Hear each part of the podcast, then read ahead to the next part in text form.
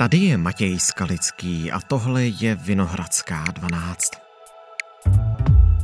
Součástí základního vzdělání by měla brzy být taky péče o duševní zdraví. Už na základní škole by se děti měly naučit pracovat s emocemi, zvládat stres nebo si říct o odbornou pomoc. Počítá s tím připravovaná reforma výuky, která má platit od září 2027. My se tady cítili dobře a aby nás tady bavilo. Když jsou děti v klidu a v pohodě, tak ty jejich vzdělávací výsledky jsou na daleko lepší úrovni. Kdo je v pohodě, lépe se učí. Kdo je v pohodě, lépe učí. Wellbeing na školách, duševní zdraví jako priorita ministerstva školství. Je to tak doopravdy? A jak se budou nově žáci a žačky učit na základkách o emocích? Na to všechno se ptám Evy Mikulky Šelepové z domácí redakce, která se specializuje na školství.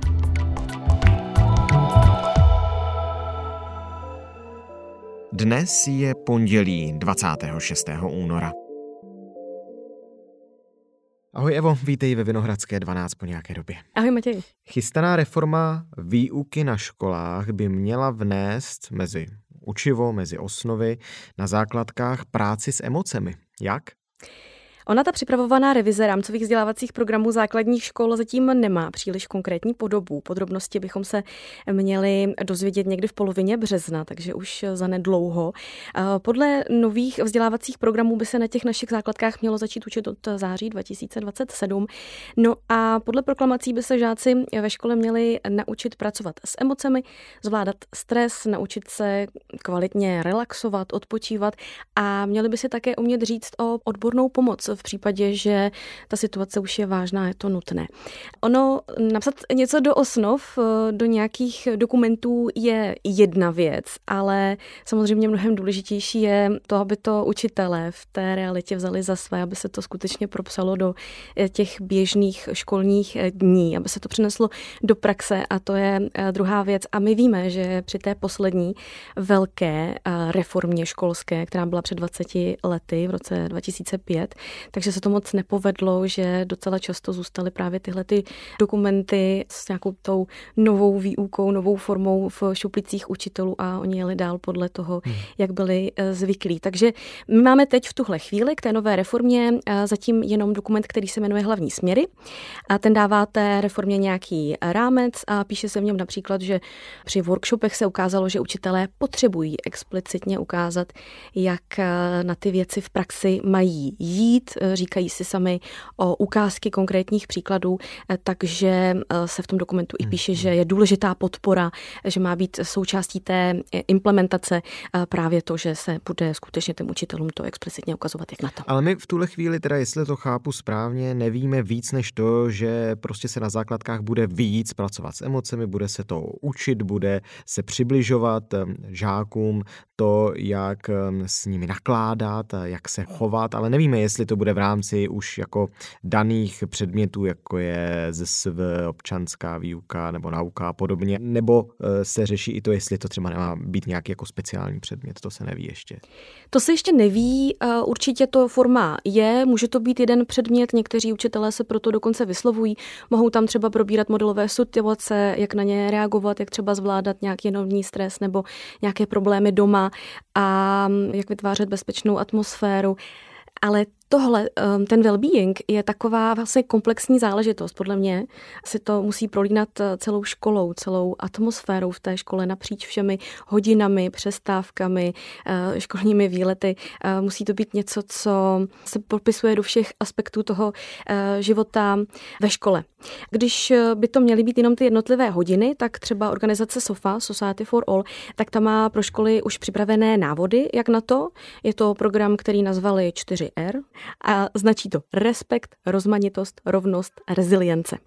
A je to nějaký soubor metodik, eh, původně eh, je to z Austrálie, oni to převzali a přetvořili to do té eh, české podoby, do toho českého prostředí a na několika školách už se to pilotovalo. No a třeba zkušenost jedné střední technické školy v Mostě, která byla součástí té pilotáže, je velmi pozitivní. Pedagožky, které se do toho zapojily, tak třeba popsali, že využili přímo v hodině jedné problematické situace jedné ze studentek.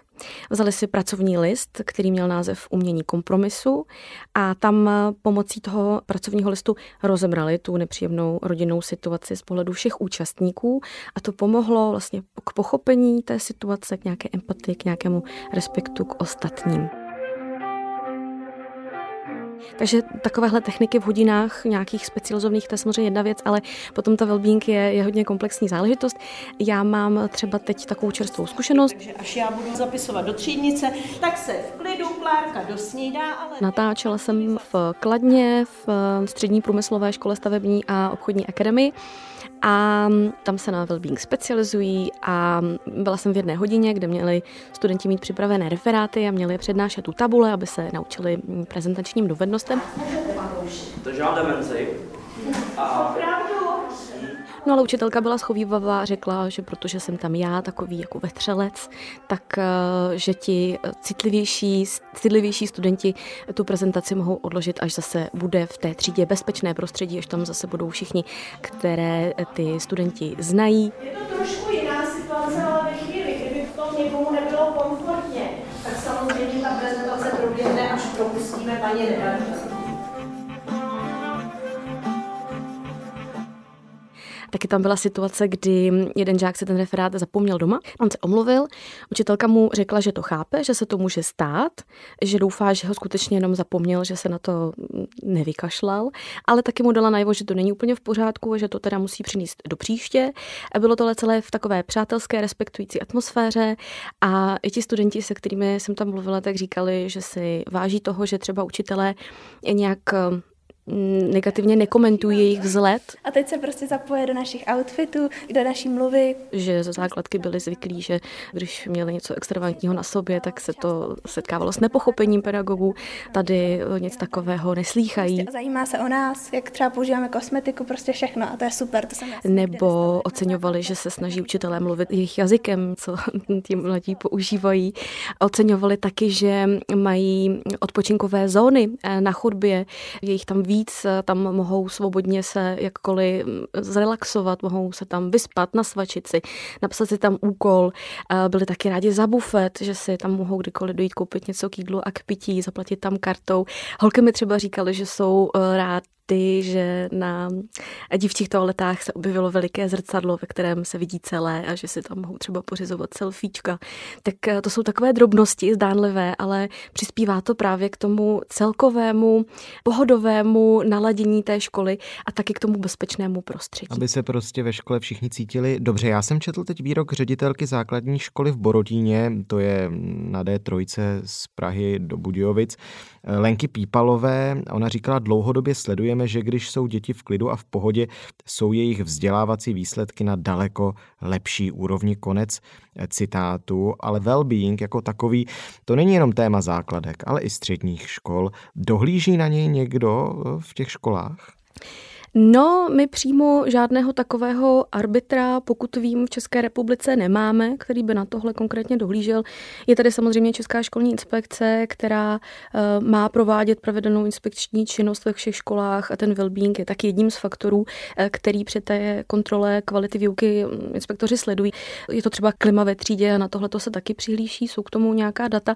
Nicméně přímo, že by se tím někdo explicitně zabýval, tak to podle mě uh, tak není. A do wellbeingu jako takového spadá i institut školních psychologů?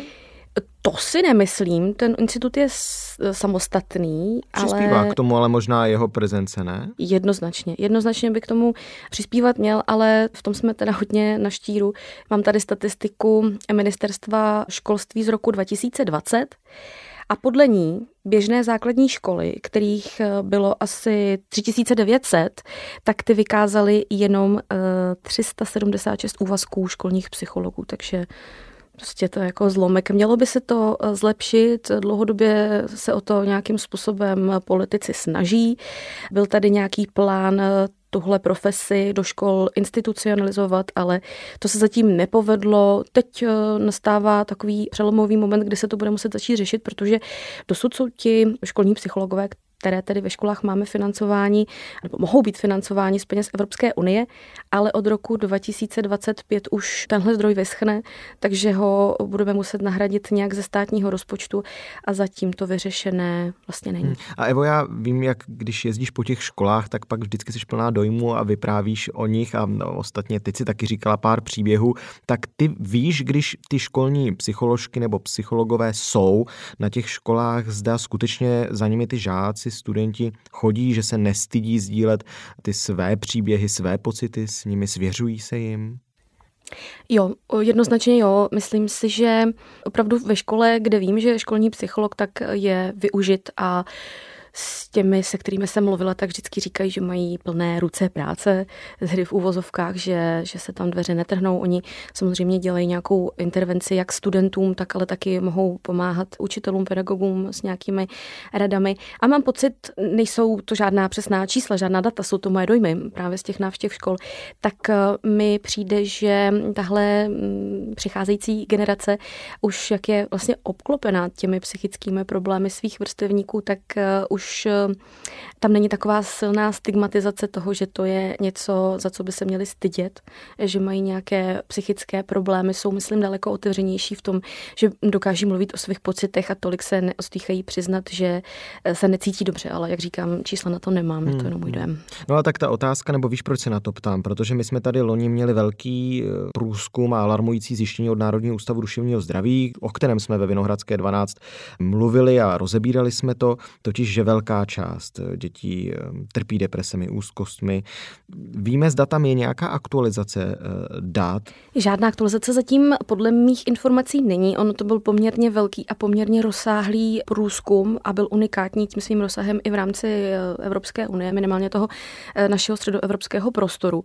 Z toho průzkumu vyplývá, že více jak 50% žáků devátých tříd v České republice projevuje nějaké známky zhoršeného wellbeingu. 30% dotazovaných eh, navíc projevilo známky, které vykazují středně těžké až těžké úzkosti a 40 eh, z těch dotázaných eh, deváťáků mělo taky známky nějaké středně těžké až těžké deprese. Takže to je skutečně hmm. alarmující. Taky se v té zprávě píše, že téměř každému třetímu deváťákovi by z těchto důvodů prospělo vyhledání odborné pomoci. Když to tedy převedeme na průměrnou třídu o 20 žácích, tak 6 eh, jich vykazuje příznaky úzkosti, 8 má příznaky středně těžké až těžké deprese a dalších 5 vykazuje příznaky deprese mírné. To je vlastně jako hrůza, hmm, hmm, hmm. když si to uvědomíme. Můžeme taky říct, že v oblasti duševního zdraví jsou více zasaženy dívky, to taky z tohohle průzkumu vyplynulo.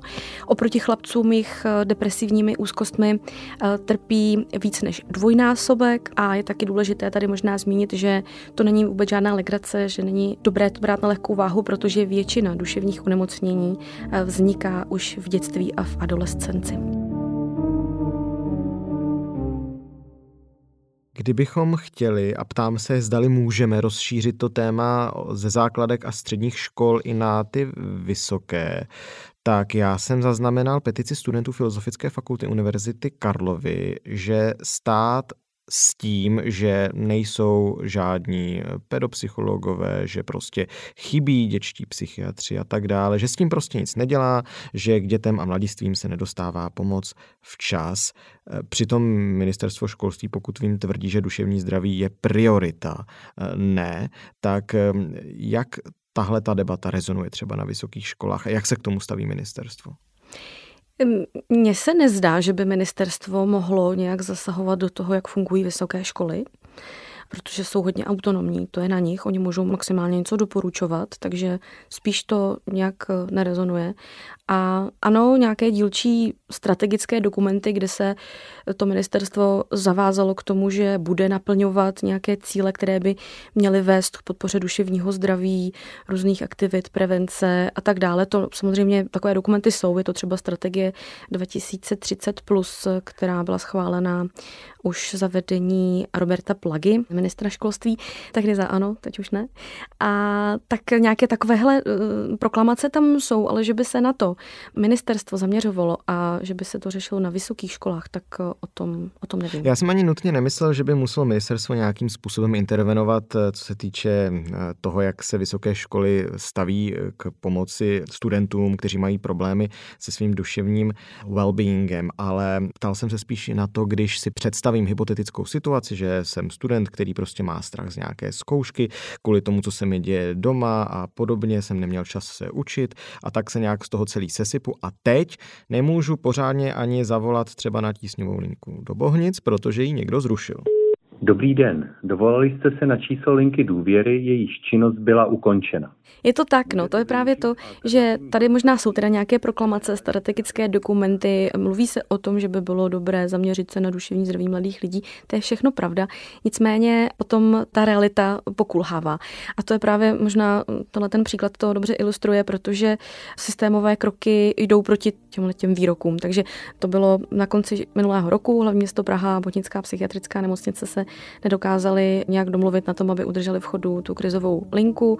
A problémem byly jednak peníze, ale jednak taky personální nedostatek, takže na konci roku tahle ta krizová linka skončila. Po více než 30 letech skončila linka důvěry, kterou provozovala psychiatrická nemocnice Bohnice. Důvodem jsou podle její mluvčí finance. Změny v zákonníku práce totiž služby prodražily. Podle ředitelky Bohnic jsou potřeba hlavně systémové změny. Problémem je nedostatečné personální pokrytí a pokud nemocnice zajistí odborníky, roky Praha tuto službu znovu podpoří. V Bohnicích jednání o obnově nevyšla, město ale řeší i další možnosti provozu.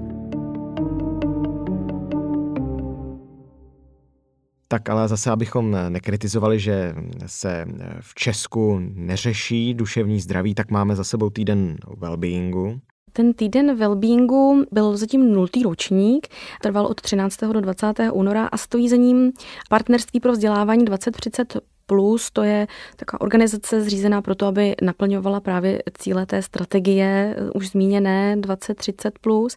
Dohromady se dalo asi 60 neziskových organizací, které se shodly na myšlence, že ten well-being eh, není jenom nějakou příjemností, nějakou nadstavbou ve vzdělávání, ale že to je naprosto esenciální základní princip, bez kterého není šance dosáhnout eh, zlepšení v oblasti duševního zdraví a ani dobrých vzdělávacích výsledků.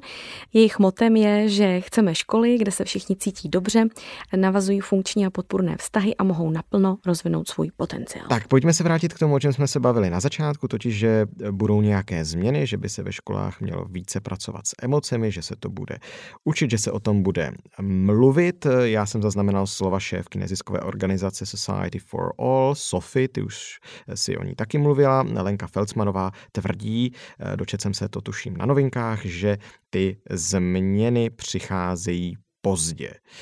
Proč až nyní znamená to, že jsme dlouhodobě ignorovali to, že ten well-being je jako fenomén, že se má řešit, nebo jsme jako byli doteď tak dobře na tom s tím well-beingem, že jsme to řešit nemuseli? No, tak to bohužel spíš naopak. Dlouho se to neřešilo, až teď, když začínají být výsledky některých průzkumů alarmující, tak se o tom začíná mluvit, začíná se to řešit. Například takový velký mezinárodní průzkum šetření vzdělávání PISA eh, z roku 2022. Eh, zúčastnilo se ho 80 zemí světa a ukázalo se, že 15-letí žáci v Česku vnímají velmi malou podporu od svých učitelů. Byl to dokonce druhý nejhorší výsledek mezi zeměmi Evropské unie a OECD. 60% českých 15-letých je přesvědčeno, že kdyby přišli do školy smutní, tak eh, to učitele vůbec nebude zajímat. A tenhle ten stav potvrzují i zjištění České školní inspekce. Například víc jak 10% žáků v pátých a v devátých třídách říká, že téměř denně jim učitel řekne něco urážlivého před ostatními spolužáky a že si jich učitelé váží, tak to si myslí jenom 63% českých dětí a průměr ve světě je eh, víc než 80 86. Takže to jsou takové alarmující výsledky. Možná je taky dobré zmínit, že ten well-being ve škole se samozřejmě, stejně tak jako se týká dětí, tak se musí týkat i učitelů, protože i ti musí být v pohodě.